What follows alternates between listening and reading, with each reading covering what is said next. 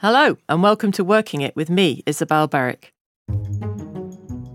Today's episode is an ode to the often maligned middle manager. Despite their prevalence in organisations, middle managers have had a bad rap for decades. Back in 2001, the Harvard Business Review published a damning report saying the very phrase middle managers evokes mediocrity. So today we're throwing ourselves into the debate and asking who are middle managers anyway? Here are the two current hottest takes. Number one, middle managers are nothing but blocks in the road of corporate success and innovation. Or, number two, middle managers are actually a deeply needed ally and the vital links between senior management and the needs of an increasingly demanding workforce. So, joining me to chew over this sticky debate is Andrew Hill, the FT's senior business writer and a former management editor. Andrew, hello. Hello. First, rather obvious question, but what exactly makes someone a middle manager? Well, I tend to think of it being anybody who is in between the frontline workforce and the executive level. And actually, middle manager, as you've already said, it can be a bit of a disparaging term, and I don't think anyone has ever aspired to be a middle manager. So I prefer to think of it about anyone who is leading a team, really. Perhaps team leader is the word we need instead of middle manager. Yeah, team leader is a word I've used in columns synonymous with middle managers because I think it's not the same as being the head of the division or the executive in charge of the whole operation or part of the operation. But it does cover some quite small teams, obviously, which throw up similar management problems to quite large teams. Actually. Yeah. And what do you think there are structural problems that makes the term middle manager just sound so boring? well, I mean, I never went back to trace the origin of middle management. But of course, anything in the middle tends to get squeezed by the top and the bottom. And as I think we'll go on to discuss, I think actually the middleness of middle managers makes them a vital part of the structure. But clearly, in anyone looking at middle management, begins to think, well, here's a layer, a word we'll come back to, that we don't really need. And they may challenge the fact that there are people in between the top leaders and the worker drones. And has that trend been accelerated by this sort of trend towards flat management or holacracy, as the term might be? Yeah, well, holacracy is slightly different, but the flat management, that's something people have been saying they're going to do. It's usually used in the context of taking out a layer of management. And as I once wrote, you know, there is a danger there because as soon as you take out managers, you're essentially saying that the people above that middle management layer have to have more direct reports. That could either be A, overwhelming, suddenly you've got 35 people reporting directly to you and bringing all their issues to you, or it could be an excuse for giving yourself more power, which might be a dangerous thing and actually not what the organisation wants. No, we've never heard of a manager trying to accrue power. Oh, Goodness me. Andrew, a few months ago, you wrote a column about the importance of good management, and actually, I think it was your last column as the FT's management columnist.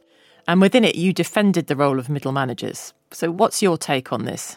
Well, I think that the middle manager is somebody, as I say, who links the executive team to the front line. And obviously, you can, and we have seen this happen during the pandemic when everyone was virtual, the ability to connect directly with the people on the front line was suddenly open to executives in a way that when they were buzzing around the world or constantly in in person meetings was harder for them to do.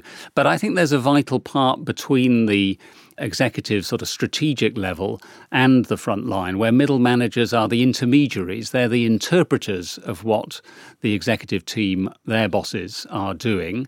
And they are also the conveyors of information back from the front line to the executive team. That makes it sound all a bit too hierarchical. But I think even in a world where they are taking on more of a sort of coach role as managers, there is something important there in the way in which managers, good managers, can work to provide communication, clarity, to be the intermediary for difficult messages from above and indeed difficult messages from below. Of course, it can be very stressful because they may not be the ones taking the final decisions either on the front line or in the strategic yeah, discussions. You get the you get flack from above and flack from below. You know, the emotional capital that you have to put into the role of manager. But I think that's something that people are thinking about a lot more now, isn't it? Yeah, they are, although it's not new. I mean, the great Peter Drucker, the management writer, started thinking about management as a human role, managing humans, managing people is what managers do.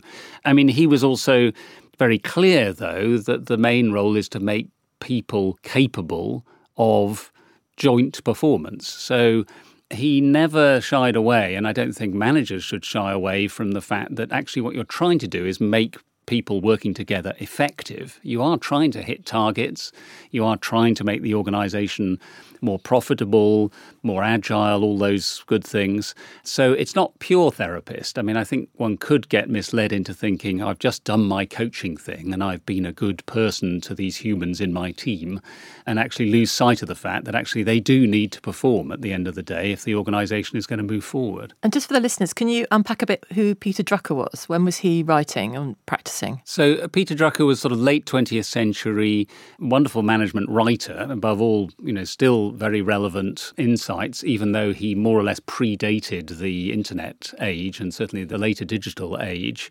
And somebody who worked as a consultant to big companies in the United States. He was Austrian born, but whose insights I think are still pretty relevant to a lot of what managers should now be doing. Okay, so if you're a manager, he's someone we could still look to. Yeah, absolutely.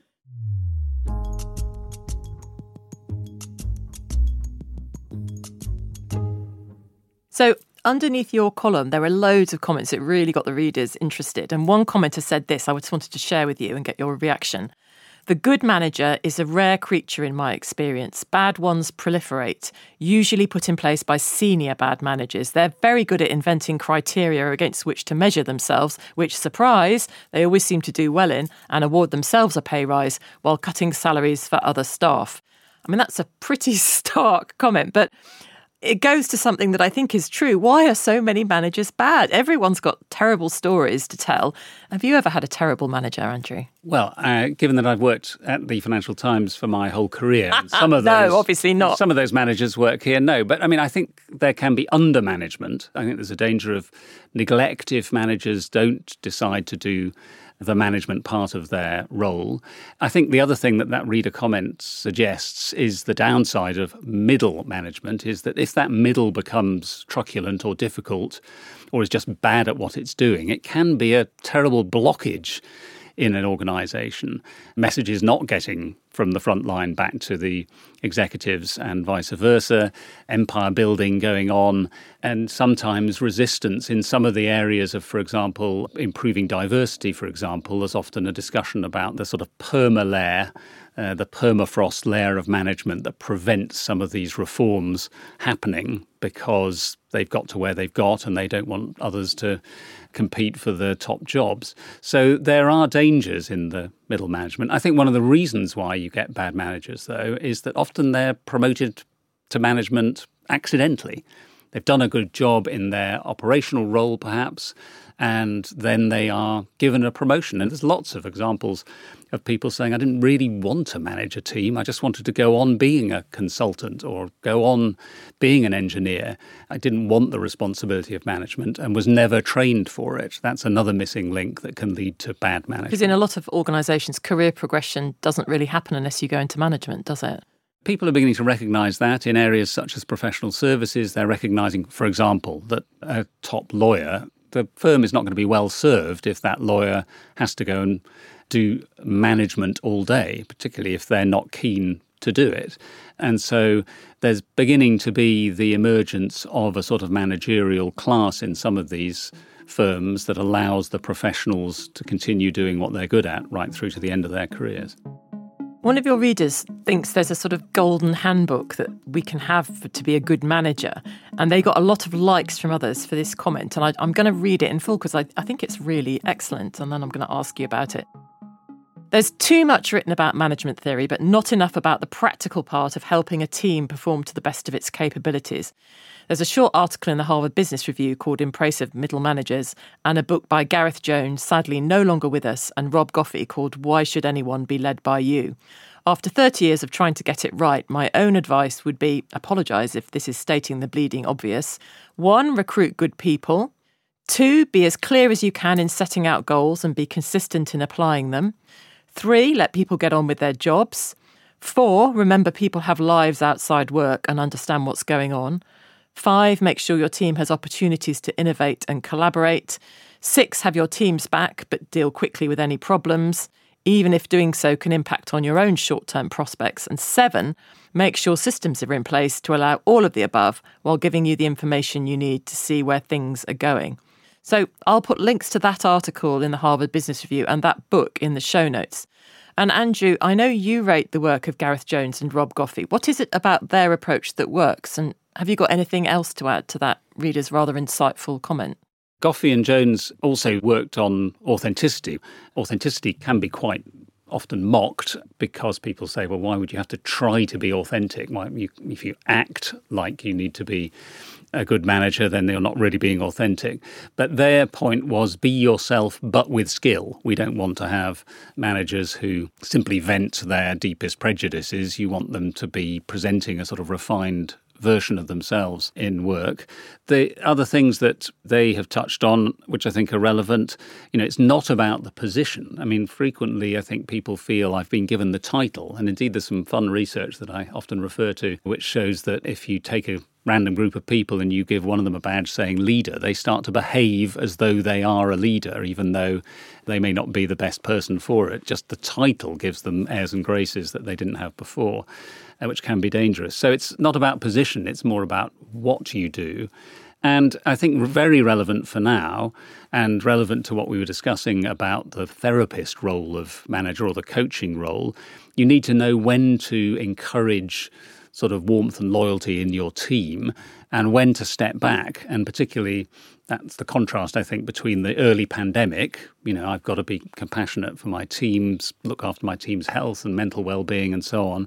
And what we're now going to experience the recessionary backlash of that and the war in Europe when to step back and start having to take sort of tough decisions. That's a kind of key determinant, I think, of whether you're a good manager. Are you able to know when to calibrate that sort of warmth and I'm a friend to all into a slightly harder look if we're going to meet our performance targets or indeed keep this company alive, we're going to have to take some tough decisions. So, to throw it forward and summarise, actually, what you've just said there about being a bit tougher is something we haven't seen much in kind of management features and, you know, spoutings from CEOs in recent times. It's all been much more about the authenticity and touchy feely stuff.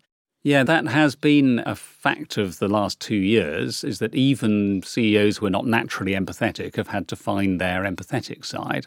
We may be switching now to a situation where, you know, managers who are not naturally hard nosed about the decisions that they take have to find that side of themselves and downpedal the empathetic side. My, my inclination is that you've got to be able to toggle between the two things depending on the context. And of course, that goes to the old whole question of adaptability and agility and flexibility and being aware of the situation. It's a complex job. It's a pretty tall order, actually. I think for listeners, what their key takeaways might be that you need to be authentic, you also need to be tough, you need to communicate, and you need to not empire build.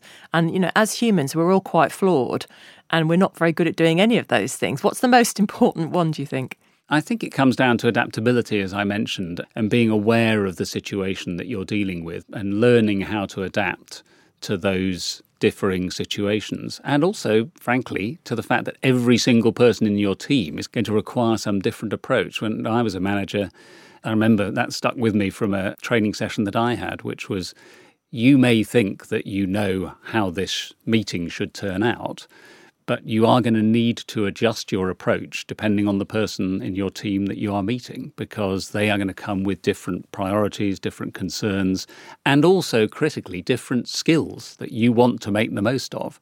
So you need to find a way as a manager to be a bit of a chameleon and adapt yourself to that person and how you can get the best performance out of them. Oh, I like that.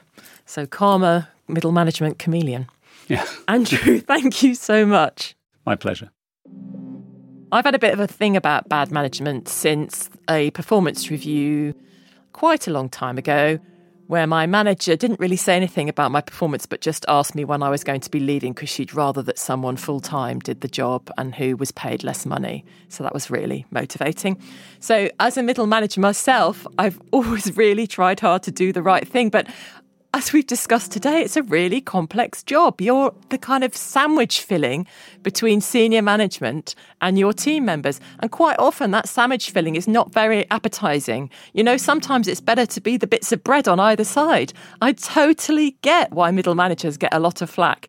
There are some terrible ones, but honestly, I think these points about authenticity, learning to adapt, being a chameleon, learning to adapt to the person you're talking to, learning to make your messages stick with your team, and basically being an interpreter. Because senior management can speak in riddles, frankly. And so, if you can be the person that tells your team what that really means and empowers them, as that reader comment said, to do their own thing and feel engaged with the work, then your work is done. Because let's not forget, the number one reason for leaving a job is not that you hate the job, it's that you hate your manager. Thanks again to Andrew Hill for this episode.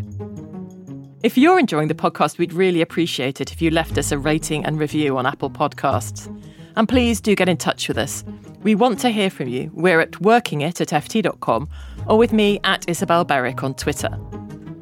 If you're an FT subscriber, please sign up for our new Working It newsletter for some behind the scenes extras from the podcast and work and careers stories that you won't see anywhere else. Sign up at ft.com forward slash newsletters. Working It is produced by Novel for the Financial Times. Thanks to the producer Anna Sinfield, executive producer Joe Wheeler, production assistance from Amalia Sortland, and mix from Chris O'Shaughnessy. From the FT, we have editorial direction from Manuela Saragosa and production support from Persis Love. Thanks for listening.